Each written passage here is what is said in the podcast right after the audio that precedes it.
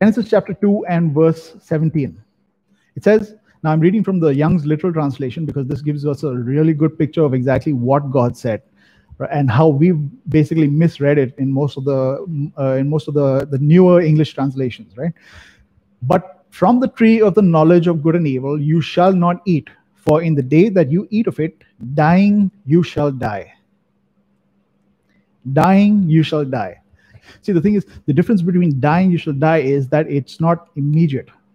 It's not talking about you're going to just drop dead because man continued to live it was talking about man's life would start reducing and he would eventually die.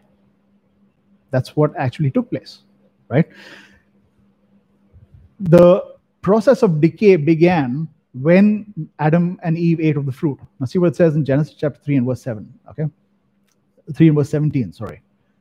Then to Adam he said, Because you have heeded the voice of your wife, and have eaten from the tree of which I commanded you, saying, You shall not eat of it, Cursed is the ground for your sake. In toil you shall eat of it all the days of your life.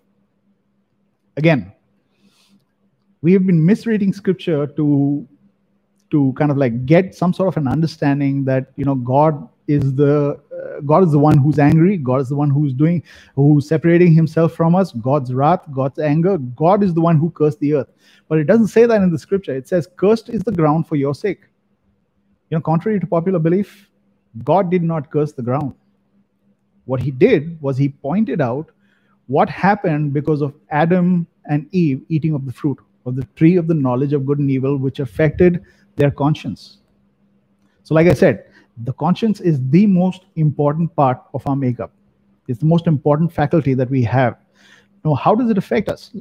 It, it, when, when we are bound by our conscience, we are always thinking of consequences we're always thinking of you know what will happen if i do this what will happen and we are bound by this kind of a this kind of a mindset so we are we are always conscious about what we are doing what we are doing right or what we are doing wrong right and wrong good and evil are all fruit of the tree of the knowledge of good and evil that came down through adam and throughout the generations and we are born we are a product of it. Generally there's something inherent in uh, the flesh that is just just pops up every now and then. Some things you don't even need to teach children. They just know it. So where is it coming from it's all coming from the tree of the knowledge of good and evil now more the, the right and wrong good and evil these are these are all basically this is morality this is what morality is we are generally always conscious of what is uh, of what we are doing the curse was what was the curse? The curse is the what, what took place in our conscience.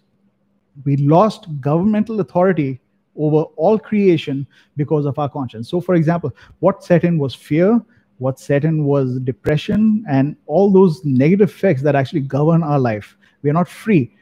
Creation governs us if we are not governing creation by default.